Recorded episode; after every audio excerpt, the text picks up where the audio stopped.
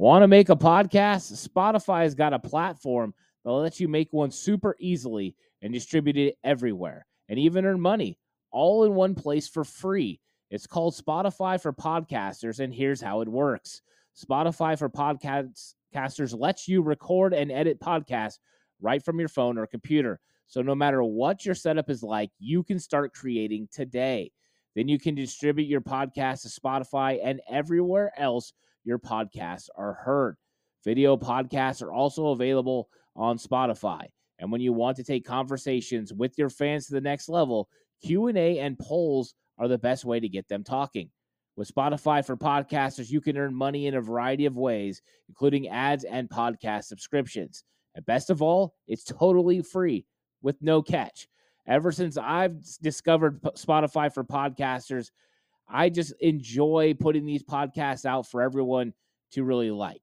I highly recommend you give it a try. It's so easy to use. Download the Spotify for Podcasters app or go to www.spotify.com slash podcasters to get started today.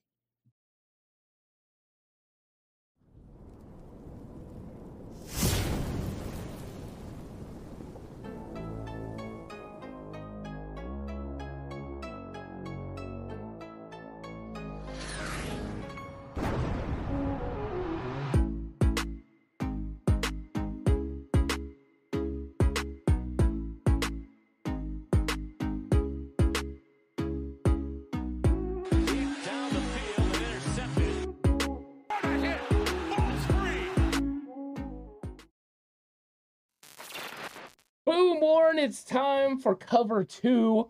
I'm so excited about this one. We got a lot of cool topics to be able to go through. And of course, I got my guy Warren here, episode two of 49ers cover two. Uh, I'm excited about it. I'm definitely excited, man. Fresh off the Minnesota game, uh, I can't wait to uh, unravel what what we've seen. Yeah, exactly. Uh, there's a lot of things that are happening with that. Of course, we had some transactions that happened this week as well. We're gonna get to the transactions. Then we'll go ahead and get you know to the news that came out from that game, and then okay. of course preview a little bit of the Houston Texans game, which is going to be fun. And if you haven't already, take the opportunity to like, subscribe, hit the notification bell. Really appreciate it. it goes a long way in helping the channel as uh, we continue our our growth. It's been a lot of fun, and uh, one thing that's going to help the 49ers a little bit is they signed a safety Tashaun Gipson. I want to know what your feelings were. Last week we talked about Jimmy Ward mm-hmm. and the effects of his injury. What do you think Tashaun Gipson adds? Is this a potential 53 man roster spot, or is this a guy that's coming in to help them get through the remainder of the preseason?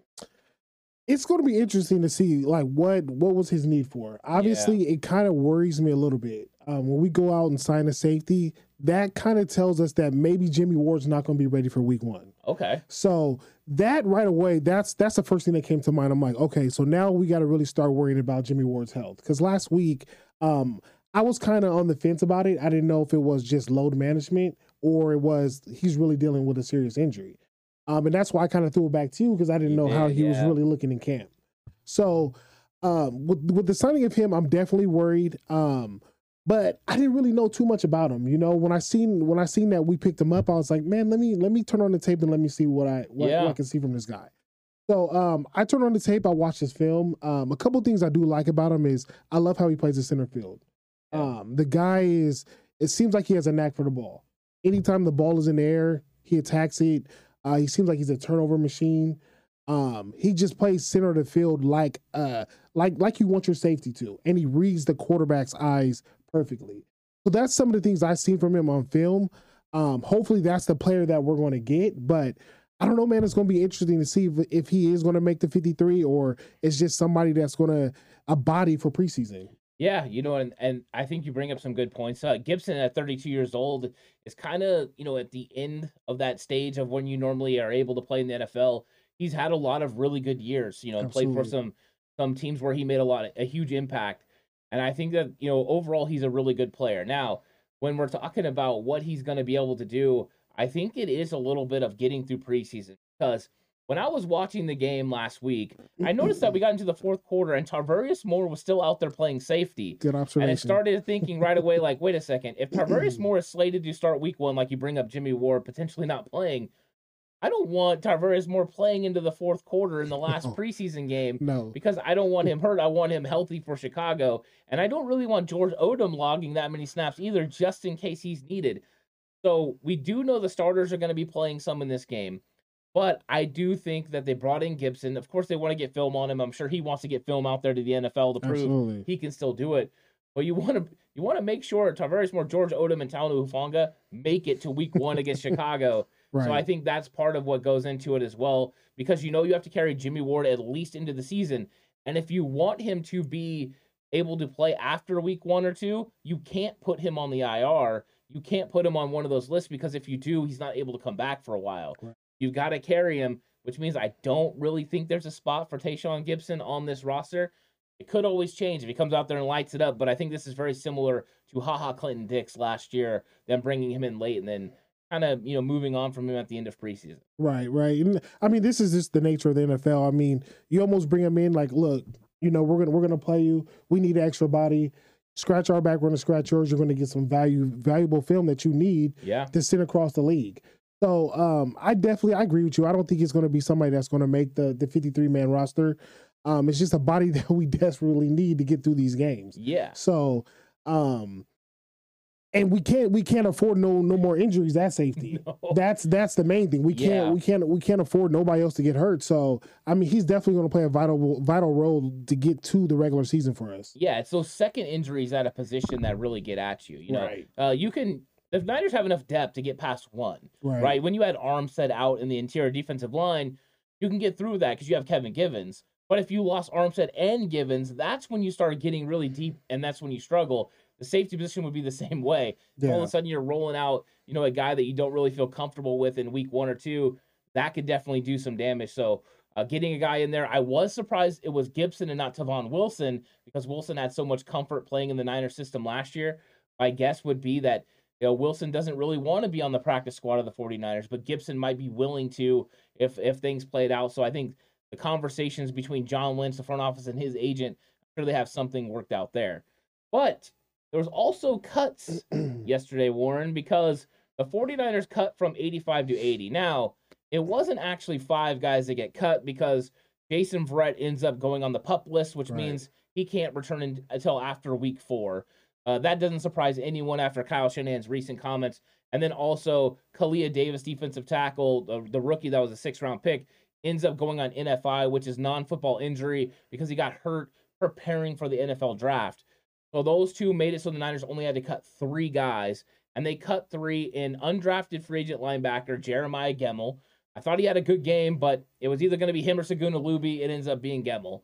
Then Tanner Hudson uh, was released, a veteran with enough cr- accrued seasons that he can't be claimed. So he's going to be out there on the open market. That one surprised me. I'm sure that surprised you. I can't wait to hear your comments on that. And then offensive tackle Sam Schlueter, who got injured last in last week's game, was day to day, but it was going to be his time anyways. I'd actually predicted for him to go ahead and get waived. So, what stood out to you about these releases? What do you think about Jason Verrett?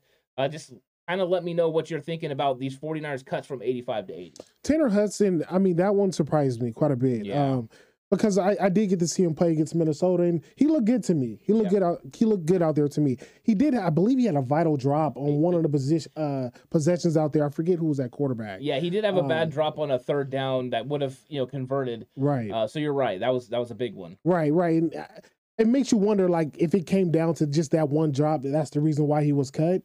But to me, that that was the most surprising out of the out of the three that I seen that were actually waived or cut. Um, because I thought he was he was more he was in the heat of the battle in the tight end room. You know, like he was in there, he was battling with Warner, um, battling with uh Dwelley to see who was going to make the 53 man roster. So to see him this morning when I see Tanner Hudson cut, I was like, I'm I'm surprised about that one. Um, Jason Verrett, I actually want to ask you about that one. Yeah. I mean, we haven't really seen him since Detroit of last year. Um, was he out there at camp?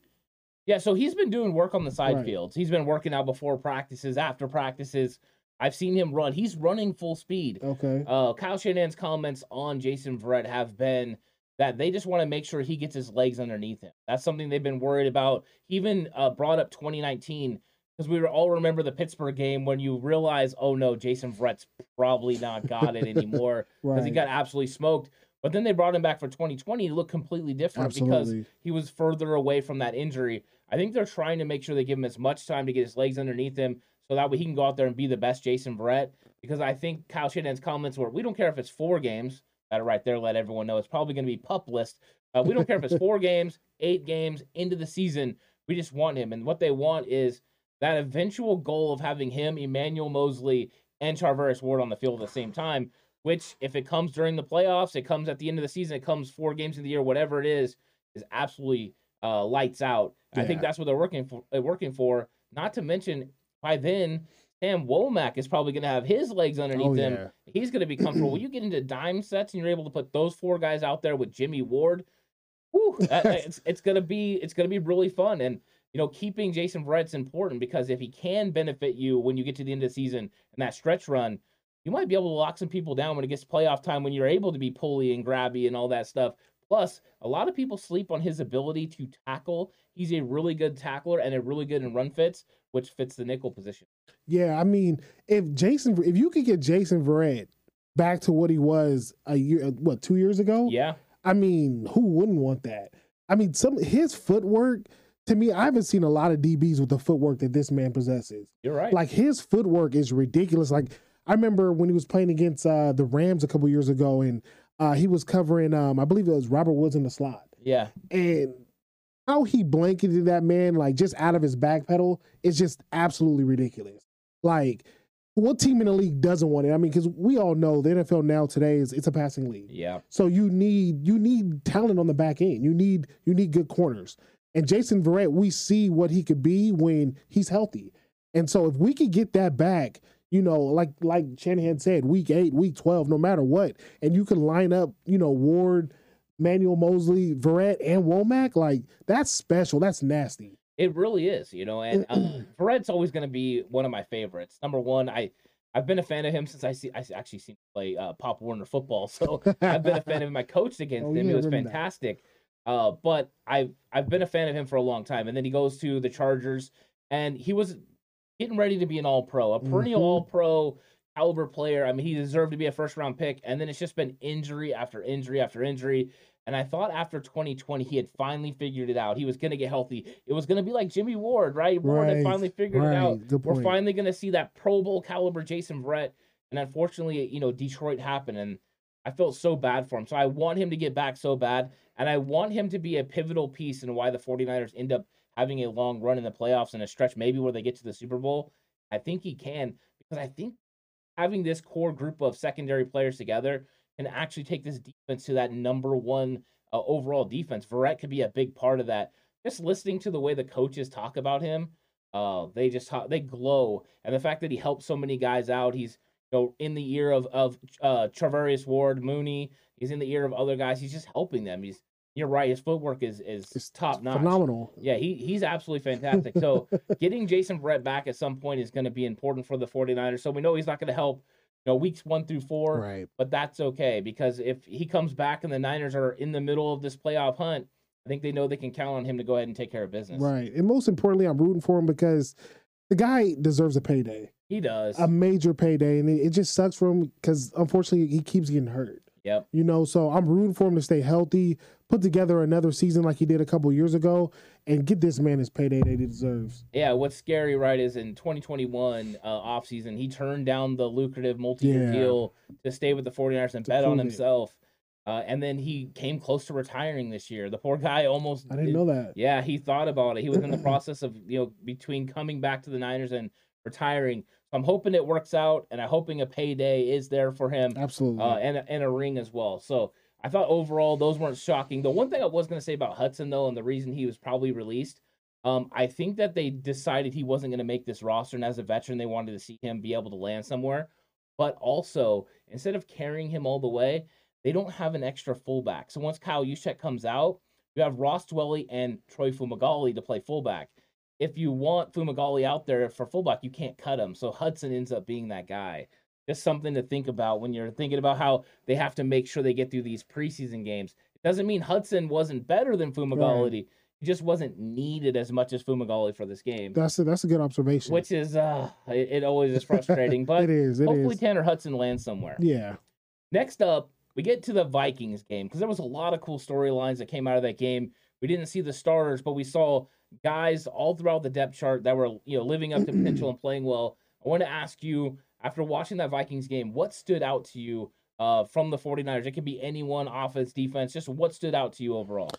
I think the obvious answer for everybody is Jordan Mason. Yeah. Um, I mean, I could I could go on and on about how he played. Like he was finishing runs, he was explosive.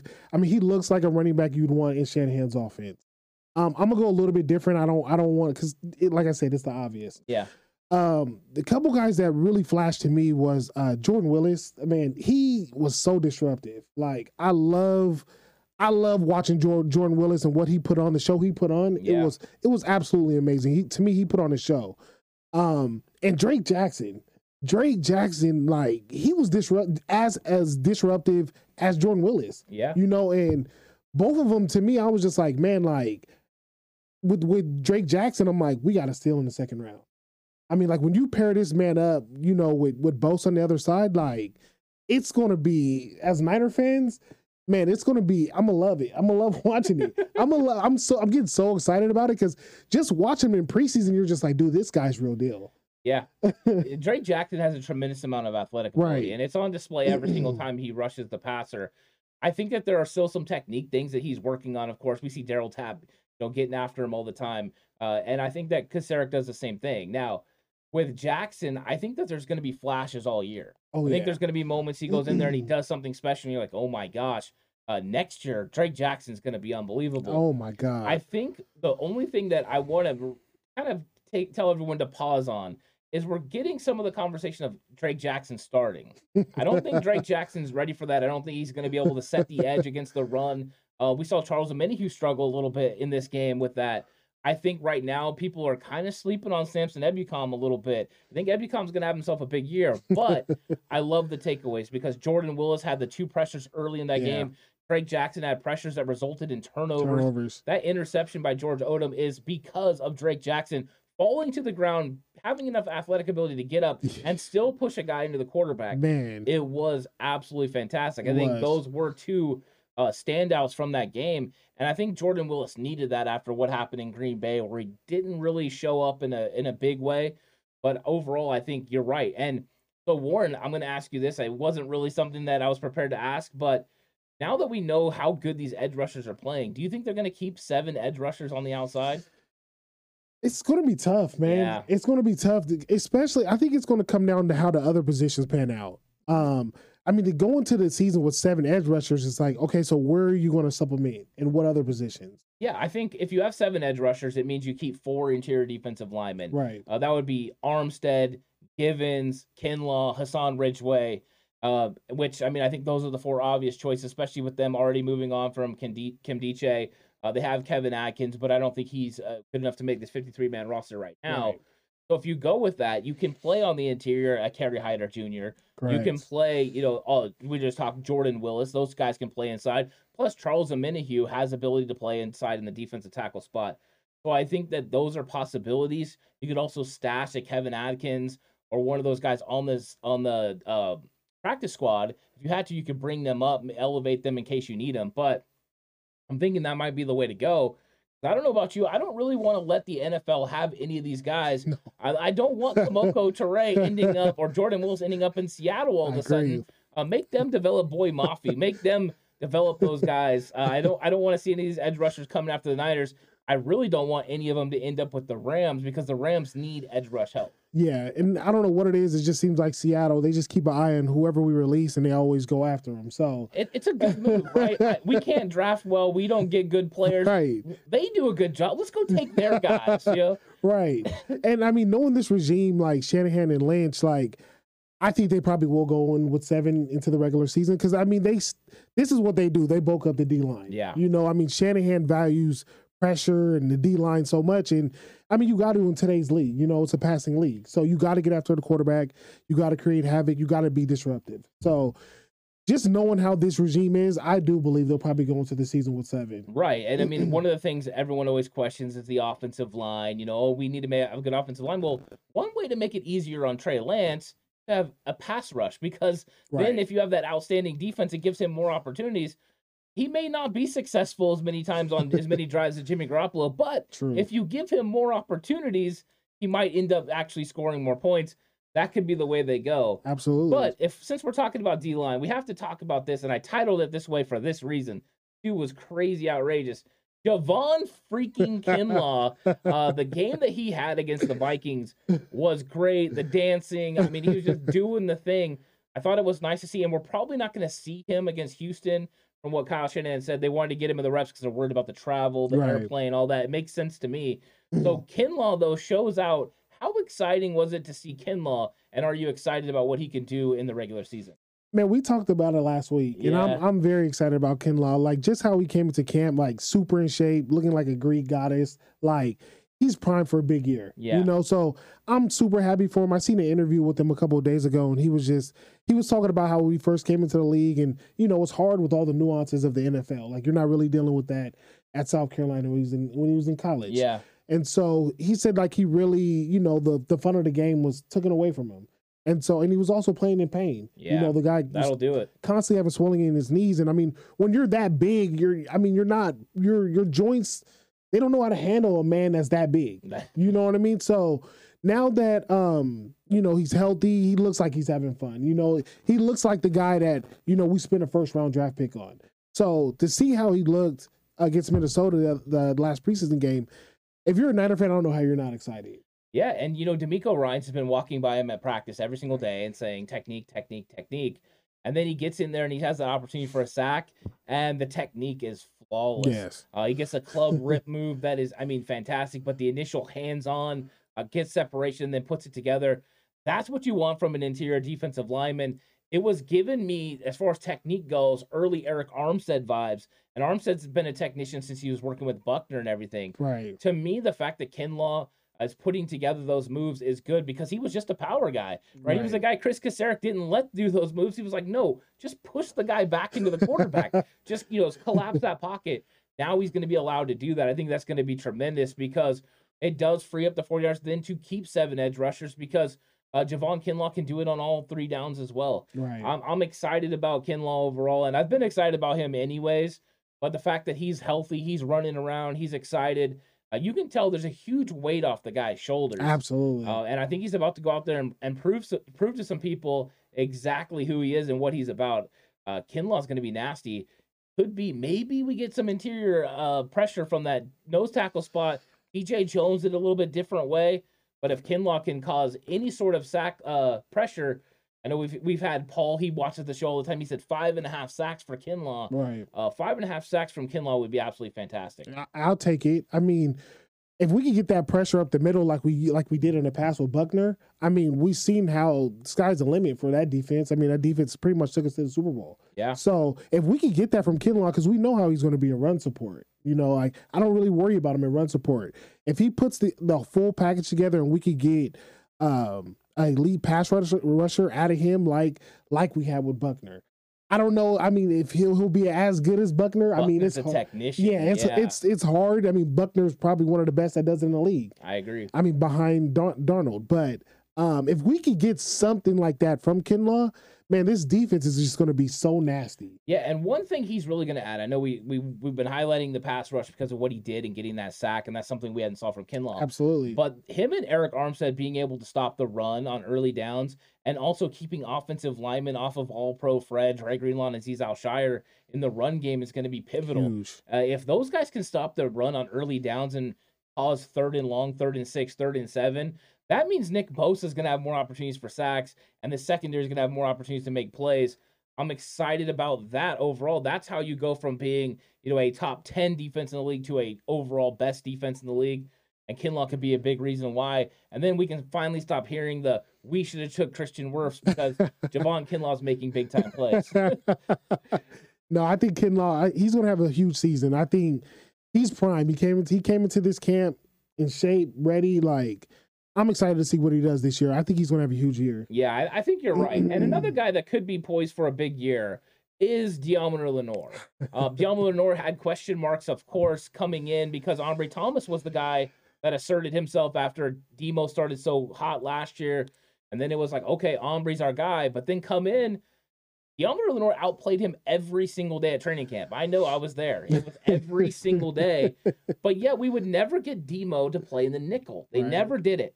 Uh, but once Denard was gone, all of a sudden Deommodore Lenoir played in the nickel, and I thought he did a fantastic job.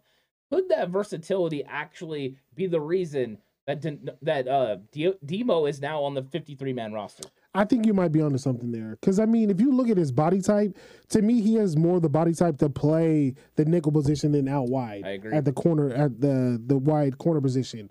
Um, me, I'm biased. I mean, I I have a soft spot for Ambry Thomas. Uh, Ambry Thomas. Yeah, I mean, I don't want to give up on the kid yet. I'm with I don't. you. I don't want to give up on him because so last year going into the year he was struggling. Yeah. You know he was strugg- struggling mightily, and Deommodore was he was outplaying him last year. Um, I think Ambry is the type of player that gets better in in in the fire when real bullets is flying.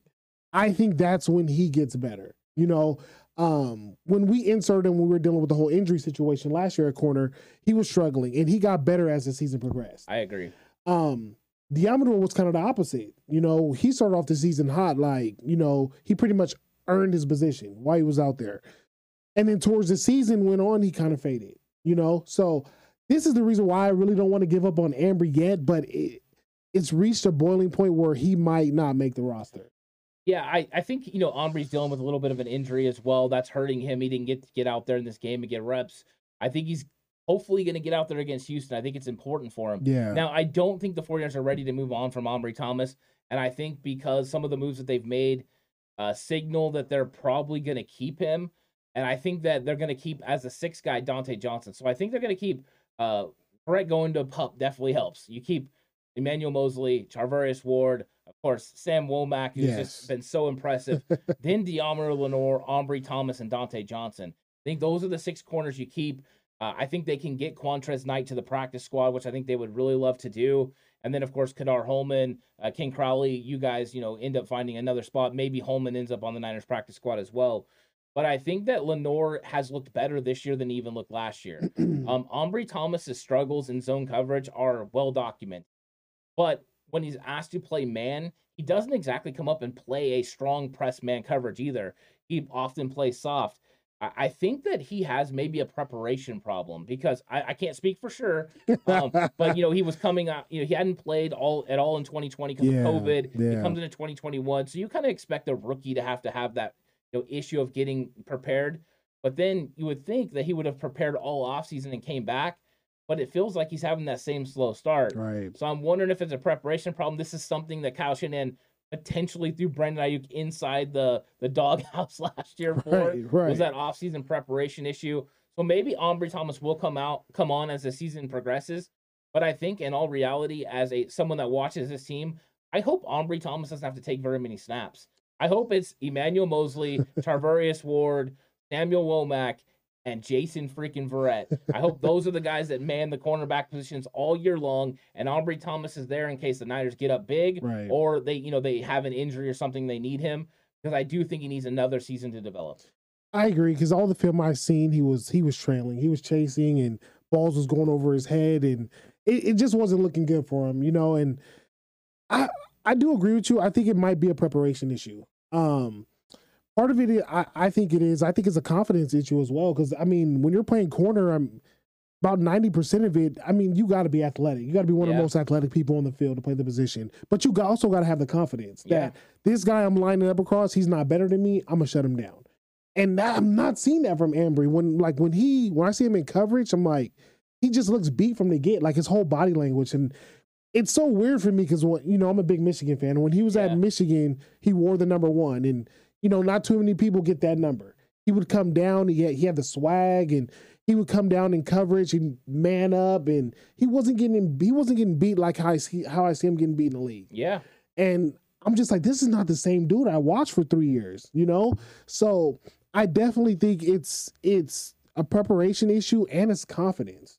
So Yeah, it, you know it, it's it's crazy because um, it kind of reminds me of Ahkello Witherspoon. right. Uh, when Spoon was confident, dude was legit. Yes. And when he was lacking in confidence, you could tell he just didn't play right. His body language was off. And I think Ambry Thomas has kind of fallen into that. I think they're completely different skill set wise and things, Yeah. but um, overall, I mean, yeah, length and whatnot. But Ambry Thomas, I think part of the problem is, I mean, a lot of people maybe don't know from watching, the, you know, they haven't watched the film back, but that game against Dallas, I mean, even the NFC Championship game, there are plays that Ambry Thomas doesn't get blamed for, that Jaquiski Tartt takes the blame for, that are on Thomas for not sagging in coverage. And I think he knows that, and the coaches know that, and maybe that's a reason why he's struggling a little bit with some right, of that stuff right. because he does. I mean, those are young player issues, though. Uh, I don't think that he can't overcome this. I don't think he can't still become a good player. I think he can. Yeah. In fact, when I did my uh my locks to make the roster, he was one I picked. I picked Moseley, Charvarius Ward, and Ambry Thomas. Right. I just think he's an absolute lock. I still think he's going to develop. I think he will make an impact on this team. But I would really love after last year getting thrown to the fire for him to be able to completely develop behind these other guys. Yeah. Go watch Charvarius Ward for a while. The Right. only issue is he's probably slated to start next year, so he's got to be ready. Because are they going to be able to pay Moseley? You're paying him six and a half million. If he has the year that I think he's going to have, probably going to be double digits next Right. year. Which means Ambry Thomas, you either step up or somebody else will step up. Right. I was I was going to touch on that a little bit because I mean, payday's coming up for Emmanuel Moseley. It is. So Ambry, they need Ambry to show up and show up in a big way. Yeah. So, I mean, this is this is it for him. I mean, show us what you can do. I mean, he has the measurable measurables. He has the talent. I mean, he just got to put it all together. He really does. You know, and let's see if we get to see it against the Texans if he's healthy. Hopefully he can go. But Warren, 49ers versus Texans, the starters are going to be back. Kyle Shanahan referred to the fact he has, doesn't know exactly how much they'll play. Uh, they won't play more than a half. So somewhere in that area, I think it'll be different for different players. Probably Trent Williams a little bit if he plays at all. Nick Bosa probably won't play at all. But then we'll probably see some of these guys, maybe uh, even the quarterback, Trey Lance, playing into the second quarter, which could be nice. Uh, what are you most excited to see about this game versus the Texans? So we we touched on it a little bit last week, the running back room. Yeah. So I, to me, it got so much more intriguing last week. yeah. With the way Jordan Mason, the show he put on, like I think he was the highest rated running back um, in preseason. I believe. Yeah, 93.8 93, PFF yeah. grade. Yeah. So he went he went absolutely crazy. You know, like like I said, the way he was running, finishing runs, like he looked like a Shanahan running back. Um Trey Sermon, he really didn't have a great day. No. he didn't have he didn't he didn't have a great day. I mean, simply put. And then JaMycal Hasty, I like JaMycal Hasty. Yeah. I, I feel like he's he's consistent, he's solid, you know what you're gonna get from him. Um, I feel like the locks for the running backs, I would say it's Mitchell, Wilson, and Ty Davis Price. Yeah. Ty Davis Price, he he started rough, but I feel like he finished he finished like a running back like I you want on this roster. Um I Trey Sermon, I give him the reason why I say he's tied because I like the game I seen from him against Green Bay. Yeah. This game in Minnesota, he didn't have his he didn't have a great outing. I, I must admit, but what I seen from him in Green Bay was enough to get to this Houston game. Now I have all three of them tied, and let's say hypothetically they're going to take what four running backs into the season. Yeah. I think whoever has the best game is going to be that fourth running back in this Houston game. Now, coming off that the the Minnesota game, to me, I mean Jordan Mason, like, how do you not keep this guy in the roster? I mean, what what he displayed, that it was just dude looks like a starting running back in the league. I know it's against guys that may not make a roster Yeah. or it may not be on the team next week, but the dude looked good, man. He was he looked dynamic. Yeah, I, I thought that Jordan Mason had himself a really good game. I thought, in fact, every carry was a good carry. He made uh, decisive moves. He got vertical. He finished physically. You know, do I think there's areas he needs to work on? Yes. Uh, I think it's very akin to what we saw from Elijah Mitchell last year, where they're so worried about making that necessary vertical run that they lose the second level part. Uh, Mhm. when they get to the second level, they just want to be physical and run someone over. It's like, no, now be elusive and go get you an extra five to 10 yards. I think that's something we can see from Jordan Mason, but we've seen the 49ers value that from Elijah Mitchell last year, knowing Anthony Lynn can continue to develop him. I think Mason put himself firmly in that conversation, which before that I thought he might be able to get him to the practice squad. But now there's absolutely no way he can get to the practice squad. Pete Carroll already threw in three extra pieces of gum. He's chomping at the bit to get this guy because Chris Carson's probably or Chris Carson's gone. They need a guy. True. Um, so I think that right now Mason's in the in the middle of it, and the questions are, what do you want? Do you want a third down back like JaMycal Hasty? Um, I think right now Trey Sermon is the sixth guy in the room. I think he fell that far. oh man. Um, for the mere fact the other guys look explosive, uh, and when it comes down to it, I don't care if you're a third round pick at this point. The other guys are just playing better than you. Uh, JaMycal Hasty's chance to make it is third down back. But if Kyle Shanahan looks at the film and goes, you know what? Uh, and he talked a little bit about it. What Mason ran that, I'm sorry, uh, JaMycal Hasty ran that circle route, caught the touchdown. He said Jeff Wilson Jr. could do that too. So if he looks at it and says, you know what, Jeff Wilson Jr. and Elijah Mitchell can do the role of JaMycal Hasty, it could be sayonara JaMycal Hasty. And Jordan Mason might be in a dead stare down with uh, Trey Sermon and just be like, you know what? I'm just a little bit bigger. I'm a little bit faster, and I read holes more decisively than you. And if that happens, we could get a Mason pairing with this group. I think overall, from what I've seen through two games, that makes the most sense. From what I've seen through training camp, though, that doesn't make the most sense because I thought Trey Sermon had a good one.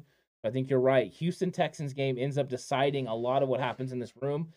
Will we get to see a Jordan Mason run behind a first team 49ers offensive line? I would love to see that because Ty Davis Price and Jordan Mason got the best holes of the entire running back group. so Michael Hasty created holes. I thought he did a really good job with his jump cuts.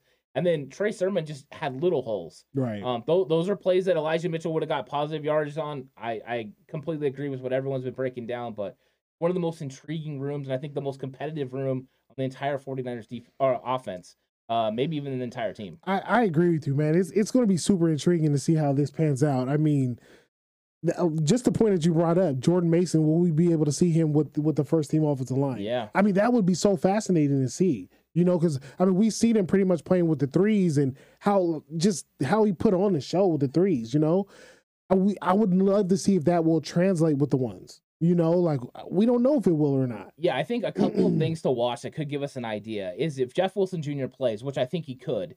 Um, let's see if he starts the game. I think he will start the game with that first unit. But then when it gets to third down, if it's third and short, do they bring in TDP or do they bring in Jordan Mason? Uh, to be the short yardage guy. That's number one. Number two, if it's third and medium, is it JaMycal Hasty that comes in to play that third down back? Or do they go ahead and throw Jeff Wilson Jr. in there? Right. I think getting an idea of how they're using these guys, because right now, every third and medium to long is JaMycal Hasty. Right. And every short yardage situation has been TDP. I think we can start seeing if there's a real competition and one of these guys might not make it if Kyle Shanahan starts flipping the script on some of the roles of these running backs I- am really excited to see how he ends up using these guys in this game. We'll see another aspect that we're not even really discussing is is Deebo Samuel. Yeah. Because during during the season, once once we get to real football, he's going to be getting carries. Yeah. I, I mean, the guy is too much of a weapon not to get carries in the backfield. So, I mean, who's he going to be taken from? I mean, because we know Elijah Mitchell and Jeff Wilson Jr. They're okay. They're Yeah. going to get their carries, but I mean, Deebo, I mean, Deebo's just too much of an elite athlete not to get carries. So, is he taken from Ty Davis Price? You know, is he taking uh, from Jordan Mason? I mean, where's you know where's he carries coming from? Yeah, I, that, that's a good point. You know, and I think one of the things that Kyle Shanahan has went to do with building this room was making sure they can convert on third and short, fourth and short. Uh, he had to use Deebo to do that last year. I mean, Deebo was the closer in these football He games. was, he was. I think he doesn't want Deebo to have to do that. So that's why you have Ty Davis Price and Jordan Mason. I think TDP's role in this offense this year is a short yardage back who could eventually develop into the replacement for Jeff Wilson Jr. as he continues to develop. But I think that you're still going to want Deebo to have explosive plays. I wonder how much, though, this year is less about Deebo carrying the ball and how much of it is about window dressing, getting everyone to watch him Hmm. uh, so that way you can run other things off of that. And then also a little something they did in the playoffs last year, especially in the Green Bay game, was using Deebo Samuel as a third down back occasionally to get matched up on linebackers and safeties. That all of a sudden becomes a matchup problem because he's going to win in any of those Absolutely. situations. So I think Kyle Shanahan kind of plucking these guys into certain situations and roles, I think could actually give him a benefit. And I think that's where we see kind of the shift in what Deebo Samuel does. I just don't think there's going to be as many carries, even though, man, he's explosive when he gets the ball. So I kind of want the ball in his hand whenever he can. I do too, but remember he got incentives in his contract. he does. So so we may see him. He might not carry it too much yeah. like he did last year, but um, I mean, we all want to see the ball in the guy's hands. I mean, he, it's absolutely special what he can do with the ball in his hands. So I'll, I'll tell you right now, if it gets to the fourth quarter and you need a big play, Deebo Samuel's going to be in the backfield. If we get to the playoffs and you need to ride Deebo Samuel for 20 carries, they're going to ride him for 20 carries because he's one of the best players in the league. And when it comes down to it, he's that guy too. He wants the ball in those Right. situations. And I think, you know, it's kind of like the replacements movie, uh, you know, I want the ball. The good ones always do, you know. And Deebo wants it, and I think Kyle knows that. And when those moments happen, he's going to get him the ball. Right. Just don't just don't be get caught being like Pete Carroll when Reggie Bush was on the sideline against Texas on fourth and one. So you don't give it to LenDale White. Right. Yeah, yeah, you're right. If you turn around and it's it's it's fourth and one for the whole show, and you got Deebo and TDP standing there, give the ball to Deebo, Exactly. Exactly. or make them think you're going to give it to Deebo, and you do something else. that too. That too. Uh, as long as Trent Williams is leading the way, I'm okay with it. I'm I'm with you on that one. Uh, what a great episode, Warren. A fantastic episode of Cover 2. I hope you all enjoyed it as well. If you did enjoy it, go ahead and give this video a like, uh, comment, subscribe. If you got something that you want to talk to us about, leave it in the comment section. I think we'll, re- we'll really enjoy reading it, and then we'll get into it as well. Uh, thanks, everyone, so much for tuning in. And uh, Warren, I can't wait for the next one. It's going to be exciting. Can't wait. Real football is right around the corner. Can't Real wait. football is almost here. So the next time you see us, not only are we going to be talking about who made the 53 man roster for the 49ers, but we're getting geared up for Justin Fields and the Bears. Chicago Bears. The They're on the clock. Yeah, get, get this thing going. I can't Let's wait. go. Thanks everyone for watching. We'll catch you on the next one.